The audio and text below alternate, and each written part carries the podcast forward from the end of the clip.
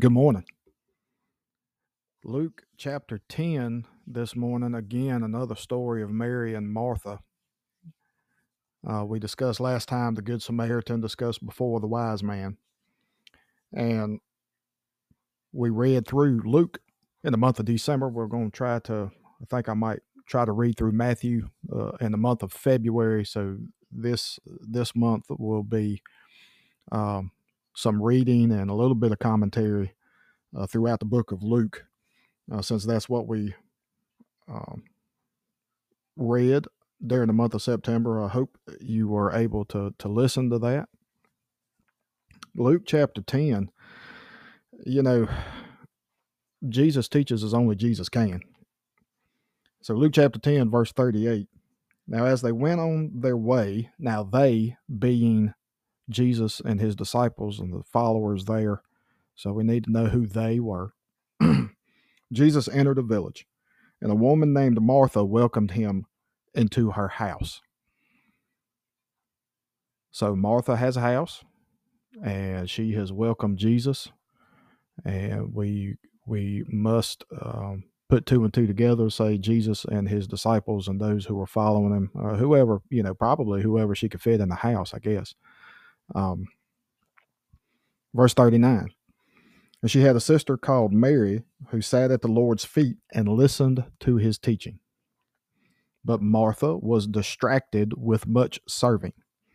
And she had all those people, you know, they may be hungry and and thirsty and may have needed things. So she was attending to their needs.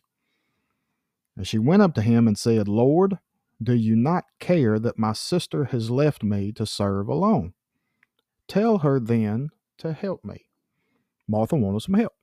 So Mary was sitting over there at Jesus' feet, listening to what Jesus was saying, to his teaching specifically, is what the scriptures say.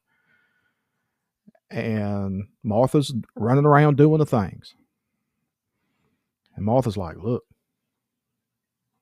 I need some help. So Lord, call, calls him Lord. She recognizes who he is. Lord, tell my sister to help me. But the Lord answered, this is verse forty-one. But the Lord answered her, Martha, Martha, you are anxious and troubled about many things. Now Jesus sees what we may not know, the discerner of hearts, right? So she's running about. She's probably not paying much attention to what it is that he's saying, his teaching. But he says about many things. Now, in my mind, I don't know about you, but in my mind, that implies that he is talking about her entire life, not just in the moment. She's worried about the moment, right then.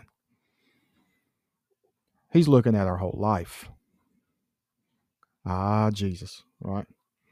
Martha, Martha, you are anxious and troubled about many things. Now, verse forty-two. But one thing is necessary.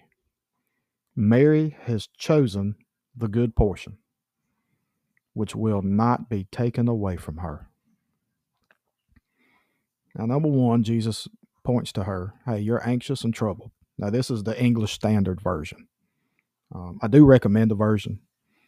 Uh, it is uh, easier to read than the King James Version. Um, by some accounts, it is more conservative, more true to the Hebrew and the Greek. That is something that we need to understand. Uh, a lot of times we look up the English definition of words, but we need to look up the Hebrew. We need to look up the Greek. Doesn't take much. We got Google. I, I promise you. Strong's is available. Vines is available. If those names uh, sound unfamiliar to you. And also Mounts. Uh, my brother introduced to me Mounts. Um, but at any rate, so a lot of times we have to look up the Hebrew and the Greek, and I highly encourage the word study um, because sometimes it, it appears, to, you know, uh, what was originally intended by the scripture. Sometimes our English words and our English definitions, because words change over time, right? So it gives us a little more accurate description. One thing is necessary. Mary has chosen the good portion, which will not be taken away from her. Jesus is telling Martha, Mary has chosen to pay attention to what it is that I'm saying. Mary has chosen to listen to me. Now we go back to the wise man. The wise man built his house upon a rock, right? Earlier in Luke, well, another story in Luke. What was that rock? The Word of God. God's will. Where do we find, where is the most accurate, the the the most uh, obvious place to find God's will? Well, it's in the Scripture. It is the easiest and the most obvious place to find God's will for us. Anything that is outside of the Scripture, we need to be careful of what God's will is and what we say God's will is and what God's will is not. Okay? That's just a recommendation. Reminder for myself. When I say we, I mean me as well. Mary has chosen the good portion. Mary chose to listen to what Jesus had to say. Are we listening to what Jesus says? You know, a lot of times uh, we want to listen directly to, we, we pay at times a tremendous amount of attention to Matthew, Mark, Luke, and John, the Gospels. And that's a good thing. You know, the words of Christ in red, uh, if you have a red letter edition, you know, that makes it nice, isn't it? That's very nice. Um, makes it easy to say, all right, what exactly did Jesus say? So that's great. But then we, when we move past Luke, as it's laid out in the Scripture here, Matthew, Mark, Luke, and John, we move past John. And the reason why I mentioned Luke is because Luke is the author of Acts.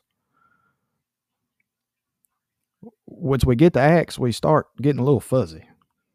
Acts, Romans, well, that's just somebody writing. No, no, no, no. Go back to what we read in Luke. I believe it is John as well. I will send you the helper, the Holy Spirit. We must understand that the words in Acts and the words in Romans and first and second Corinthians, all the Pauline epistles,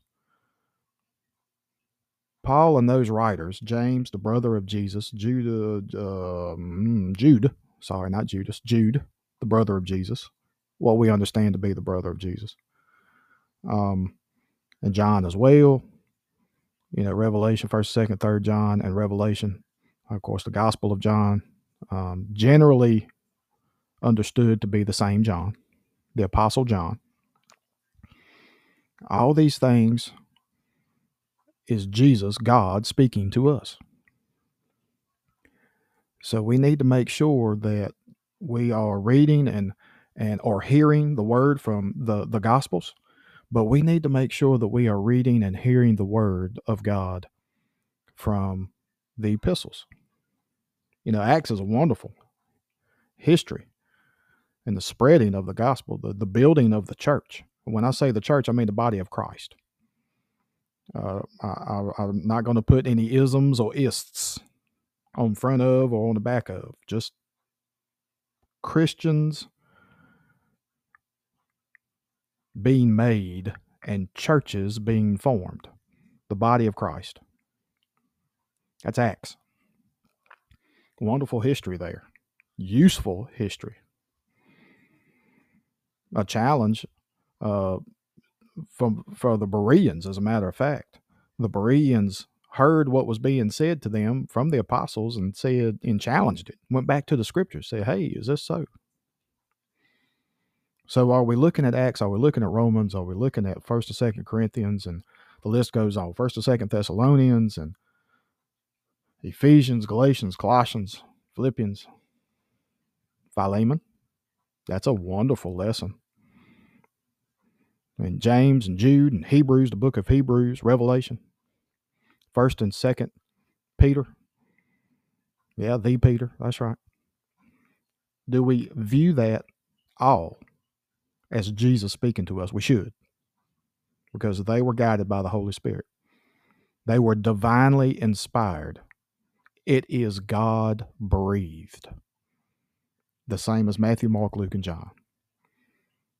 So I hope as we move into the year that we move more towards listening to what Jesus is trying to tell us. Listen to more uh, what God is trying to tell us. Slowly but surely, we get caught up in our life, but slowly pray about it, meditate upon it, and hopefully, little bit by little bit, we gain a little bit more knowledge. We draw a little bit closer to, to Jesus, a little bit closer to God, and we too will be like Mary. And what it is that we are anxious and troubled about, we realize that Jesus is more important. We realize that God is more important. And what God and Jesus want us to do is more important. And we move in that direction. And that's the Holy Spirit right there. I hope this message has found you blessed. I hope that you have a blessed day. Until next time, thank you for listening.